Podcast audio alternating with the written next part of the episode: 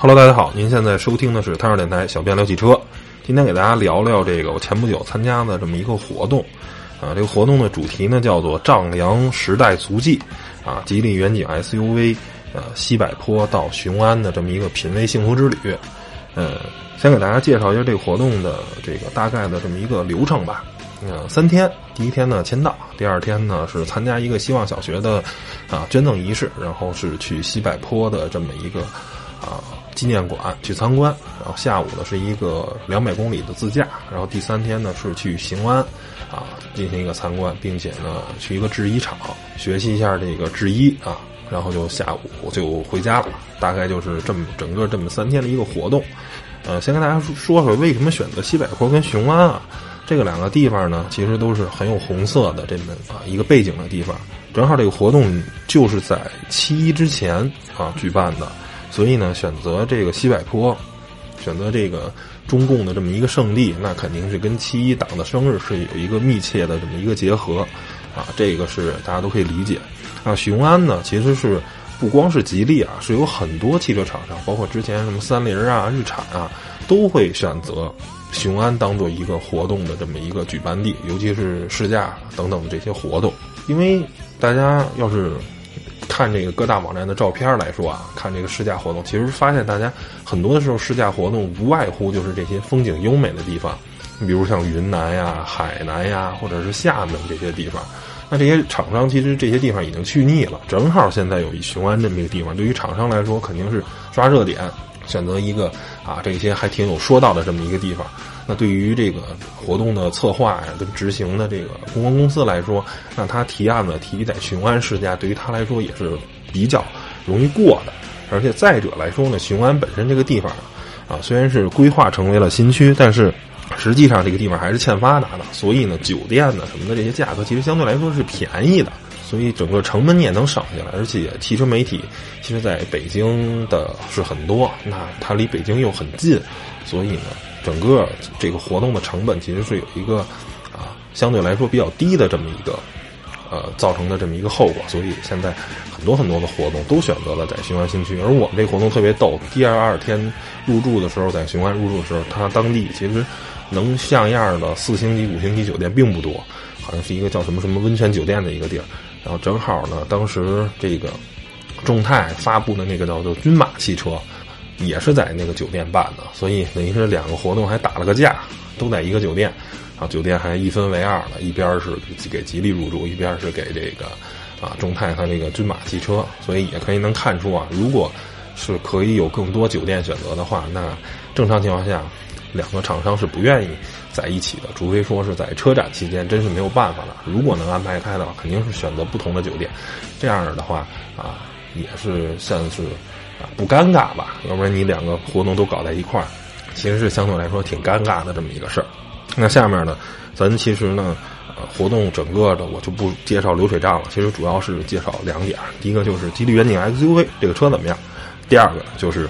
西柏坡啊，到底啊这个地方这个旧址啊纪念馆里面都展示了什么？还有西柏坡这个精神到底是什么？这个我觉得是啊挺值得跟大家分享的。首先，先说吉利远景这个车，啊，这个车其实就是啊，吉利之前的这个叫做全球鹰 GX 七的这么一个更新的车型，整个车型平台还是这个老的这个车的平台，不过呢，在很多的外观呀、内饰啊，还有底盘的一些重新的调教、重新做了，所以呢，这个车呢，我个人觉得还是一个挺讨巧的，因为如果全新设计一款车。然后呢，再跟博越去打错位的这种竞争，其实是成本是 cover 不住的，因为博越本身就是卖十万出头到十五万这个价格，而吉利这个远景 SUV 呢，它是卖八到十万元。这时候，如果你要用全新的平台去做的话，八到十万肯定是 cover 不住的，它成本上做不下来。那用一个老平台重新呢，算是这个老酒换个新瓶儿再往外卖，这是没问题的。还有呢，就是说它这个车呢有一个特点，就是说定位于紧凑级 SUV 啊，这跟博越是一个级别的。但是呢，我是错位价格，而本身吉利的新平台的车呢，也有类似于叫帝豪 GS 那个一个更像掀背酷配的这么一个啊 SUV 车型。然后呢，其实你在这个价位啊，八到十万元，你买到的绝大多数 SUV 都是小型 SUV。你比如说像长安的 CS 三五啊，或者说名爵 ZS 啊，或者是其他的很多车，基本上都是小型 SUV，或者是哈佛的 H 二。你能买到的几乎所有的车型都是小型 SUV。第二种就是小曼平台改出来的，比如宝骏他们家的五六零啊，什么北汽的那个叫什么。什么什么幻影什么 S 三呀，还是叫 S 几？或我我也忘了。他们家的车基本都是小迈这种平台衍生出来的，卖个七八万块钱啊，这个价格。而真正的说这个价格，你能买一个正常的紧凑级 SUV 来说，其实可供选择的车型真的不多。尤其是说啊，这个你能买到的，一般都是说像 CS 七五啊或者 H 六啊，它都是啊只能买到盖中盖的这个车型。那这时候呢，就有一个错错位的这么一个，你十万块钱买远景 GS 不买远景 SUV，可以买一个顶配的车型，可以有很多很多的配置。但是你买那个车型就是一个盖板的手动挡的，然后呢什么配置都没有，所以呢也就让这个远景 SUV 有了一个它自己活的这么市场。所以现在每个月它能大概稳在一万辆左右，所以呢市场表现还是可以的啊，一万辆啊，虽然跟他们家当家的这个博越没法比，但是我觉得。嗯，在这个市场中还还是可以的，因为这个呃，在这个价位市场卖的最好的 H 二啊，一个月也不过卖到两三万辆，大概是这么一个情况。那介绍完了它大概的一个背景，咱就先说说外观。外观呢，其实啊，前脸呢也换成了这种博越的这种叫做回字形啊，或者叫水波涟漪式的这种格栅，所以呢，前脸看起来啊舒服多了，比原来那个全球鹰 GS 那好看太多了。但是尾部呢，基本上还是原来那个造型。等于说是前脸呢，呃，算是正常，不寒碜，但也谈不上多好看。尾部呢有点丑啊，我，呃，觉得反正看着挺挺别扭的。嗯，等于说，我觉得它这个外观设计啊，就是说对得起这个价格啊。你还想怎样？就是老罗子说的那句话，你还想怎样？就是设计上不出彩儿，绝对算不上好看。但是呢，我觉得对于价位的这个消费者来说呢，这个。也可以接受，因为你要不然你就只能买到小型 SUV，啊，就像我刚才说的那些其他车型。如果你想买一个真正的紧凑级的话，这个几乎可能是市场上为数不多的选择。那它的外观呢，又说得说去谈不上丑，就是你还想怎样？内饰呢，我觉得乘坐空间啊，跟吉利博越本身是啊差不多的啊，但是整个车的人体工学啊做的比吉利博越那绝对不是一个量级上的。博越是。乘坐座椅这个舒适啊，包括人体工学做出还是很舒服的。甭管是在前后排，啊，你乘坐还都是比较舒服的。但是这个，啊，远景呢，甭管是在前排还是在后排，尤其是我这种身材吧，比较胖的人，他的这个其实支撑是不够的。然后呢，就反正啊，我尤其是坐在前排，其实到了肩部呢，这个支撑是很差的。所以呢，可能比较瘦小的人吧，坐起来可能。还是比较不错的，但是到我这样的这个身材来说，整个肩部是没有支撑的，所以你开起车来特别特别累。所以呢，这个我觉得是对它的内饰的这个人体工学的一些啊批评。然后，但是呢，其实它这个整车的内饰的用料啊还是可以的，很多地方都用上了皮，然后或者说软质的这种搪塑工艺。考虑一下它的这个真的车的这个价格来说啊，就是你能接触到的一些地方，很多地方做成软的了。给人感觉还是高级感比较比较足的，嗯，和厂商的这个相关人员聊了一下，他本身我觉得可信度还是有一点。他说，本身这个远景 SUV 啊，设计之初来说，对于吉利来说，并不是一个能赚钱的车，就是因为在堆了很多的用料，堆了很多的东西，所以成本还是挺高的。所以呢，目前这个状态不是不太赚钱的。那可能未来随着产量的这个上升啊，销量上升，然后包括供应链整块就走顺了的话，成本降下来，或者这车可能未来还能多赚一点。现在按他那意思，可能基本上就是平着在做，嗯，不会很赚钱。还有呢，多媒体系统呢，当然因为受限于成本来说啊，没有用上博越那套非常牛叉的这个啊，很智能那个。然后它本身这个也没有 SIM 卡可以插，所以呢。什么语音的这个互联啊什么的，这套东西想都甭想。不过呢，值得称赞的呢，就是他用了这个啊高德的这个地图，然后呢通可以通过跟手机连接，用手机的这个数据在线下载这个新的地图更新包，等于呢不用去 4S 店去更新，但你手机流量如果够用的话是 OK 的。所以呢，嗯，高德的地图很好用，啊，非常方便，这是不用说的。但是呢，其他的整个这多媒体这个方面呢，就是比较乏善可陈。但是呢，做了安卓 Auto 跟苹果的 CarPlay 这两个系统都给它内建进去了，所以呢，它因为本身自己不带很多很多的功能吧，你说很很很多像其他车上一些多媒体东西，它基本上都没有。那所以呢，它把这个东西，啊，这两个大厂的这个东西给内建住了，所以你可以通过手机屏幕的映射。来完成的这么一个投影的东西啊，就很多这些功能的实现吧，大概是这么一个情况。动力呢，其实是这辆车的一个比较值得可说的地方，因为原来用的是2.0自升呃自吸的这个发动机，现在换成了1.8自吸跟 1.3T 的这个啊涡轮增压发动机。然后我开的是 1.3T 配 CVT。首先说这个整个的。这套动力的标定呢是相对来说偏省油的，而且下午呢也做了一个省油的这个啊测试。厂商说它的百公里的这种啊油耗是六点三升，然后呢在整个下午两百公里吧，几乎有一百七八十公里，大概这个水平都是这个高速，然后跑国道可能就是跑跑短短的十几公里这么一个样子。然后我们这个车最终的油耗呢，表显油耗是啊六点零升。那根据这个，然后油枪的这个实测的油耗是六点五升，然后同行的媒体大概也都是六升左右。但是有开的很废的，没有没有想办法去省油的，比如我们这个车啊，一直用这种 CVT，然后那个手动模式调到八档，然后呢，甚至说有时候不热了，把空调关上，用一些相对比，而且啊稳在八十到九十这个经济时速之间。用这种方法能开到六升，那有一些媒体呢没有管这些，就正常开的话，大概是七点五升在高速上，大概是这么一个油耗。然后同行最省油最省油那辆车开到了，好像是五点五点五升多一点点，但是是几乎全程是没有开空调的，因为冠军那辆车是每张每个人有五百块钱加油卡，当然这个车的媒体老师们呢为了得这加油卡，用了比较变态的开的方法。我觉得正常开吧，正常开。应该是在七升左右，实际呢应该是在七升左右。你不要太剧烈的开，你也不要啊太省的开，在高速上七升左右。那在城里再加个两三升，应该是啊八升九升。因为吉利的车本身的燃油经济性其实一直做的不是特别好，就一般般。然后这个车呢算是算是相对来说好一点的。那整个这套动力系统既然做到了节油，整个其实它的动力表现是很差的。然后之前我记得也在很多期节目都说过，这个最差的动力的这种啊形式就是一个小排量涡轮增压发动机配上一个 CAT 变速箱，啊，吉利就用了这套。但是它在1.8自吸配手动这个 5MT 的变速箱，啊，这套动力呢，问我同行，其实开起来凑合，就是因为你只要是手动箱的，然后再加上就是一个相对排量大一点自吸，只要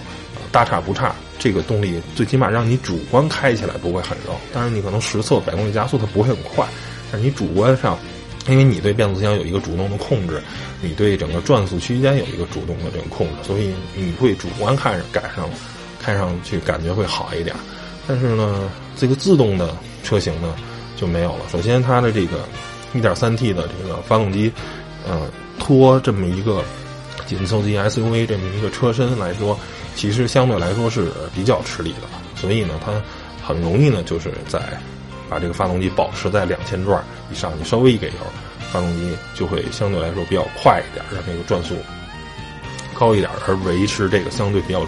好的这个动力的储备。但是如果这时候你配一个六 AT 变速箱，配一个 AT 变速箱，啊，效果就会好一点，因为这种 AT 变速箱是有这种。相对来说更硬的这种连接，动力会更直接的传递到车轮。而 CVT 变速箱，当扭矩一旦上来的话，会很这种很直接的就是链条的这种打滑。而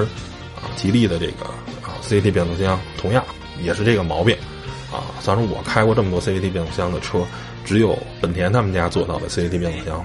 几乎像 AT 变速箱的这种响应，就是。你开起来是当油门，即便是踩到三分之二深，这辆车也几乎没有链条那种打滑，变速箱还是非常直接把动力传给车轮，而一般的 CVT 变速箱都会打滑，造成后果就是这个车油门踩下去两秒以后，整个动力才上来，然后车才会呃推出去，而本身这个推出去的速度也不会很快。我刚才说了一点三 T 的变速箱配呃 1.3T 的这个发动机配上一个 CVT 的变速箱，这套动力就就是够用。然后呢，还是像外观一样，你还想怎样？因为本身它就是一个节油取向的车了，你千万不要再对它有更多的动力上诉求。你正城里的正常开，然后呢？哎，慢慢去代步这是没问题的。但是说你你想追求说有多少的驾驶乐趣啊，然后特别爽快的驾驶感觉，这样车都没有。然后它的车底盘呢，啊，当然肯定是也没有博越的这个高级。但是整体来说，我觉得还是一个啊对起对得起它的价格啊，滤震性啊什么的，包括这个面对这个颠簸路面的处理，呃，整个的这种高级感都是跟。博越没法比的，但是呢，考虑它的这个八万块钱的这个价格，我觉得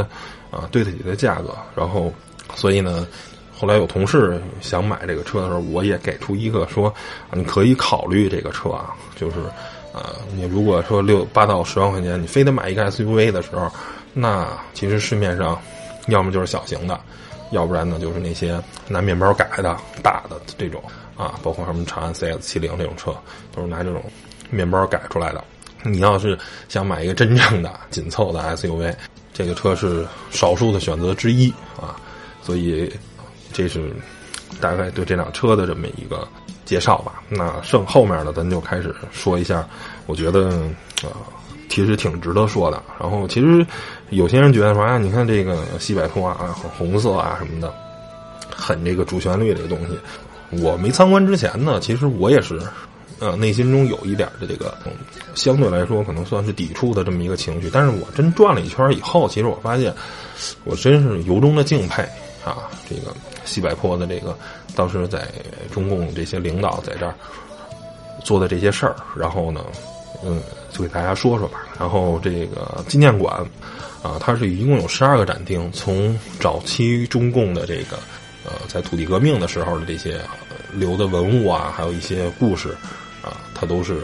在这个展厅里，一直到了新中国建立，呃，五代领导人的这个在西柏坡学习啊什么的这些东西都有一个留念。然后整个呢，历经了从土地革命时期，然后到西柏坡时期，啊，到了三大战役啊，新中国呀，然后等等等等这个所有的东西，这是一块儿。然后啊，我觉得这个东西倒是纪念馆吧，都是跟博物馆一样，大家可能都没有什么特别呃值得说可可去这个。看的，反正就是正常的这些文物嘛。然后，但是我觉得它之后呢，去了一下这个中共中央当时在西柏坡的旧址，而这个旧址本身其实是重建的。在这个五八年的时候，因为要修建这个水库啊，在当地因为好像要治理海河吧，还是这么一个河，因为当时经常这个发大水，为了为了要修这个水库呢，所以呢就只能把这个西柏坡。这个当时中共这个旧址被迫给这个啊淹掉了，当然也是经过了中央的这个同意，所以呢，啊现在新修的这个等于说是一比一重建的这么西柏坡的这个中共这个领导的旧址，是在原来的这个旧址后退了五百米，原来那地儿已经在这个水库的这个底下了，后退了五百米，重新按一比一的又修了，然后这个馆呢是应该是这个。呃，一九七几年，然后重新修建了，然后呢，后来也是，呃，越来越扩大，然后整个形成一个现在的这么一个规模的这么一个啊景区。而首先呢，这里面最重要的一个人的这个啊这个屋子，肯定就是毛泽东他的这个屋子。啊，其实那个小院真的并不大，我个人感觉也就是呃三百平米左右啊。大家千万别觉得三百平米还不大。你可记住啊，这三百平米不是说是北京、上海的这个房子，寸土寸金的地方。那在西柏坡，这是一个说荒山野岭可能有点难听啊，确实一个比较偏的地方。嗯，就包括其实你在北京的这个农村，谁家有个三四百平米的这种宅基地，有一个大院子，然后有个七八间房，都是很正常的。所以说，尤其是在当时，你想解放前，三百平米的院子真的不是特别大啊。然后里面呢有个七八间房子，呃，包括其实一进前院是江青，还有警卫员，还有这个林敏里娜的这个房子。江青大家都知道，这本身是一个演员，所以呢，跟啊毛泽东的这个结合是一个相对来说比较敏感的结合，所以呢，当时就有几个规定啊，比如说不能同居，然后呢，不能在正式场合带着江青，还有一个就是不能从政。当然后来他规定是二十年不能从政啊，但是后来这个是吧，文革四人帮那事儿啊，咱们就不不不细说了，是吧？所以呢。他是跟毛泽东是分着住了，然后等于到了这个前院，到了中间呢就是毛泽东的房子。毛泽东的房子其实它是一个办公室，一个他的这个卧室，卧室跟办公室每个房子大概也就是十五平米到二十平米这么大，其实真的真的不是很大。然后呢，后面呢又是类似于一个炊事房吧，还有一个仓库，因为大家都知道毛泽东是一个视书如命的人，所以他整个有一个特别大的仓库。来放着这些书，啊，这是他的这屋子。然后呢，在这个整个这个呃这个旧址的那个最后呢，是有几个特别显眼的窑洞啊，这是一个挺有意思的。因为大家都知道西柏坡是河北嘛，所以呢，大家都住是北方的平房这么住着啊，都是平房。而出现了陕北的这个窑洞是一个很神奇的事儿。本身这几个窑洞啊是。啊，准备给毛泽东住的，修的这个陕北的窑洞，说是因为在陕北这个窑洞，毛泽东住了很多年嘛，住习惯了，冬暖夏凉，住得很舒服。而这个河北这个平房，他没有住习惯。但是后来呢，得知朱老总特别喜欢这几个窑洞，然后觉得这几个窑洞还是住得很舒服，所以毛泽东呢就算是忍痛割爱，把这个窑洞让给了朱总司令。然后呢，还有一个。这个会议室呢，是当时整个中共中央的这个作战指挥室。这个屋子啊，小到真是让人诧异，真的就是放了三张桌子，然后呢，就那屋子里就没有太多的地儿了。大概我觉得可能也就是四五十平米这个样子。其实相比来说，现在的这个很多公司的会议室，或者说还有很多公司还有培训教室来比，那是完全比不了的。那个屋子，我觉得。最多最多啊，三四十个人是到极限了，就是这么一个，而且说是三四十人可能是十几个人坐着，剩下的二十个人可能是站着的这么这么一个状态。然后呢，周恩来也笑称说是我们在全世界最小的啊指挥室指指挥一场全世界最大的解放战争啊，这个也是啊这么一个情况。所以包括后来参观一些秘书啊，或者说类似于。啊，就是很多后期都是很牛的这个，啊，国家领导，他他的屋子其实都很小，可能也就十五平米、十平米，大概就是这个样子。所以整个在西柏坡的这个环境还是比较惨的。而西柏坡为什么说本身呃中共中央是在陕北，后来到了西柏坡呢？也是因为蒋介石对于这个啊西柏坡，就说对于这个延安的这个围剿，然后呢。当时这个等于咱们选择了这个撤退啊，然后经历经了大概一次一年吧，好像也是挺远的，几千公里的这么一个奔袭。也有人说这个叫做陕北到西北坡这次是一个小长征嘛，然后最终定居西北坡。为什么选择西北坡？其实因为当时西北坡是一个比较偏远的一个山区，到现在这个地方都不是很富裕的地方。嗯，大家可以想想。为什么说是雄安新区修在这儿？因为这儿一个地方就是一个现现在相对来说是欠发达的地方。如果真的是一个特别发达地方，就不会把这个新区盖在这儿了。因为你首先就像哪儿不发达去拉动哪儿的经济。第二是，如果这个地方特别发达，你想给它推平了重建新的，啊，这个这个成本也是奇高无比嘛，房价嘛，对吧？所以这个西柏坡真的是一个真的不是一个特别发达的地方。所以才选择那儿。作为整个当时中共那个环境，其实现在看是相当一般。我觉得这个可能在当时，可能在西柏坡这地方，他们这个房子就算因为后也有征征农民呢，还是或自己盖的，可能算是一个不错的地方。但是以今天的眼光来看来说，或者说是对比啊那个南京什么的地一些，但是国民党的这个。政府的这个，或者去上海，你看一些啊，这些比较有年代感的这些建筑一比，那是完全不能比的。当时中共的环境真的很差，但是即便是在这么差的环境，仍然在这儿干了很多牛的事儿，比如指挥了三大战役，开了中共的七大啊第二次会议，然后呢还有了一个西柏坡精神，就是后面要讲。所以在这儿，中共在这儿的这个时间是干了很多很多的事儿的。那现在呢，我们来给大家说一下这个西柏坡精神啊。嗯，大家可能听到这儿都是有点犯困了啊，这种感觉。但我觉得还是值得学习一下啊。主要的这个思想内涵其实是三个方面：第一个叫做敢于斗争、敢于胜利的开拓进取精神；第二个叫做依坚持依靠群众、坚持团结统一的民主精神；第三个叫做戒躁戒戒躁的谦虚精神、艰苦奋斗的创业精神。这是三个精神。我觉得这三个精神啊，呃，虽然已经提出了七八十年的这么一个历史，但是放在今天，我觉得对于你在生活啊，甭管是工作、学习中，我觉得仍然受用。当你真的看到了啊，中共的那个那些领导在那么艰苦的环境下，仍然干出了现在我们看来的不可思议的事情的时候，觉得我我是反正挺深有感触的。我觉得真的是特别特别的牛，然后再。套用我们在今天的这个环境下，第一个说，因为这叫敢于斗争、敢于胜利的开拓进取精神。其实，当时这个大家也都知道历史啊，在这个毛泽东取得三大战役以后呢，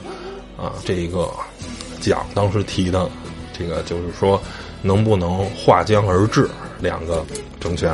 是吧？当时毛泽东肯定是就是不同意，然后呢，也是在西柏坡这个会议之后。确定，他说要解放这个全中国的这么一个啊一个事情，就是其实你创想到你自己来说，就是说有些事情时候你必须要敢想，必须要敢干，就是叫人有多大胆，地有多大产。这个东西其实从某种角度讲是说得通的，是合理的。你如果你想是一百，你做可能能做到八十；如果你想就想到六十。你做，你就是四十，所以敢想才能敢干。就什么事情，千万得敢想，千万不怕想得远。你想到了，即便是天边，那最后你要做的事情是把整个你想到天边的这个伟大的计划，一件一件一件的把它系统化、落实化，一件一件的事情。你想的多远都都不过分。你只要把通往这一个事情的最终这个结果。给落成了，一个一个像这个链条，像这个这个锁链一样的，一环一环给它扣住了。那多远都是可以相连的。我觉得这个是一个对于人来说是一个特别正能量的这么一个事情。第二个呢，就是说这个坚持依靠群众，坚持团结统一的这个民主精神啊。这个我觉得对于现在互联网来说，那其实换句话来就是说叫做。得屌丝者得天下，对吧？你只有做这个大家喜欢的东西，所有就是面向普罗大众的这些东西，你才有生存空间。你对于你来说，你要想做一个大体量的这么一个事情的话，那你必须要是服务于普通的底层老百姓。那如果你要是哎说你想做一个小而美的东西，OK，那我的受众可能就是。这个叫什么来着？长江这个千水，我只取一瓢的那种感觉啊！我就哎有一点点儿，然后获得了一小小的这个利，我就能养活自己很好了。但是如果你是想做一个特别大的事情，如果你是想做一个千秋伟业的事情，那你必须这件事儿首先是能让普通人，能让普通老百姓，能让这些大多数人啊高兴满意的，这个才能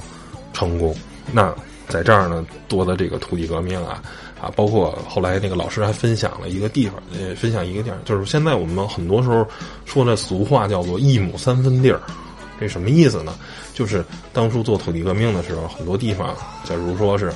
分地，就是每个人最后能分一亩多点的地儿啊，就大概是一点三亩的地儿，所以呢，叫做“一亩三分地儿”。通过土地革命，通过把这个土地分给了人民。啊，共产党取得了成功，而现在你作为一个商业机构啊，作为一开一个公司来说，我觉得你也要服务于大多数的这个普通老百姓、普通的这个网友来说啊。对于我们做内容来说，你得让大家对你接地气，说的是人话，然后敢于说真话，而不是说我所谓的假的高大上，所谓的那种高逼格啊，怎么样怎么样，然后说的都不是一般人能听懂的话。很虚啊，很玄啊，这些东西，我觉得，啊，这不是一个做大的这种事业的这么一个一个一一个做法啊。第三个呢，叫做戒躁戒躁的这个谦虚精神跟艰苦卓绝的创业精神啊，这个我觉得也是最这个啊，我觉得值得大家学习的一种精神。就是首先说这个谦虚，就是大家可能呃都知道我。也是在很多的节目中说过，我是觉得这个王卫这个人的行事低调是一个，哎，特别让人觉得心生佩服。就是叫说高调做事儿，低调做人。就是我这做的事情，大家都觉得哇，无比的敬佩。王卫做的顺丰，那绝对是没有人能说。来抹杀他的这个功绩，但是他很少介绍媒体采访，而且你甚至在网上都找不到他几张照片这个就是一种戒骄戒躁、谦虚的这种。我把事儿做好了，我刚才说了，我依靠群众，我团结，是吧？并且我敢于斗争，敢于胜利，我创了特别大的一个事业。但是呢，我本身是一个很戒骄戒躁、很谦虚的一个，因为很多的时候，其实成事儿智商是。很重要的。但是情商从某种角度来说，可能比智商一点儿一点儿都不逊于智商，是吧？我觉得，呃，智商是决定你的这个上限，情商是决定你做事儿的下限。就是你智商很高，那你可能能爬到一个非常非常高的高度。但是天才毕竟是少数，有几个人达到爱因斯坦的这个高度，或者说霍金啊，啊。等等的这些，或者说是乔布斯啊、比尔盖茨，他们智商都超高，而且你在商业领域取得了非常非常高的成就。他们也许情商稍微差一点，尤其是你做科研的这种工作，那即便我情商很差，但是我仍然能达到一个很高很高的高度。但是对于普通来说，情商是一个更重要的。我即便我没有什么特别丰功伟绩的这种。研发能力啊，或者说是什么创新能力，但是我就是跟周边人搞好关系，啊，我就是统一啊、协调啊什么的，就这方面的能力，如果你做好的话，其实你在职场中就能有一个比较好的结果了。所以，我觉得对于一个人来说，情商可能是更重要的。那情商很重要的一方面，我觉得表现就是说这种谦虚。那在这个时代，人人都张扬个性，你永远想的那么桀骜不驯，想的那么。夸张，我觉得，呃，反而相对来说谦虚吧。就是我知道很多的东西，然后，但是我从来不显摆人家叫做虚心向别人学习。因为即便他这个人可能在很多方面都不如你，但是我相信在某几个知识点或者某几方面，你可能是不如他的。每个人是吧？我们孔子说“三人行，必有我师”。每个人其实都会有别人值得让你学习的东西。所以我觉得是这个。啊，虚心的这种谦虚的这种精神，然后第二个就是艰苦卓绝的这个艰苦奋斗的这个创业精神。刚才整个得给大家说的这个西柏坡的这个环境，其实是挺一般的，在这么一个惨的环境下，仍然创业成功了，然后中共也是敲钟上市了，这种感觉，新中国成立了。其实说的就是这每个人创业必须啊劳其筋骨是吧，饿其体肤，一定是这么有一个过程。那只要是创业成功的。绝大多数人都是像苦行僧一样这么啊一天一天的这个熬下来，就都别说是像那些创业者，就是我最简单说，我做这个电台，我也是一个，你也只能拿出你课余的时间，每个人每天工作八小时，那我八这个八小时我是不可能来做这个电台的，来录节目的，我还有工作，我只能拿出课余的时间。那我们也是无数次拿出周六周日或者说是工作日的时候，我们有时候可能会录到很晚，录到十一点、十二点。啊，这种情况，然后呢，你拿出课余的时间想选题啊，还是什么？觉得这些东西就是，当你喜欢什么，你就去追求什么。当你觉得做电台是一件很有意思的事情，你想把这件事情一直做下去的时候，那我觉得所谓的这个艰苦奋斗，其实是你是苦在其中的，你是乐在其中的。你不觉得这件事情是一种真的苦？你可能觉得身体很疲乏，啊，你可能觉得哎呀，是一个。啊，比较累的这么一个很乏的状态，但是你不会觉得，因为你是享受在其中。你只要是创业者，那你这种心境，我觉得一定是要是一个改变。能活下来的所有人都都不会不比你努力。你能活下来，有一部分运气，还有一部分是你比别人更努力。说了那么半天吧，给大家讲了讲这个西柏坡精神，我觉得还是对我来说吧，还是一个挺挺这个。振奋我的是一个真正的心灵鸡汤，因为呃，对于来任何人来说，一个创业公司创造什么啊，马云也好啊，或者说是这个比尔盖茨啊也好，我觉得这些所谓的创业者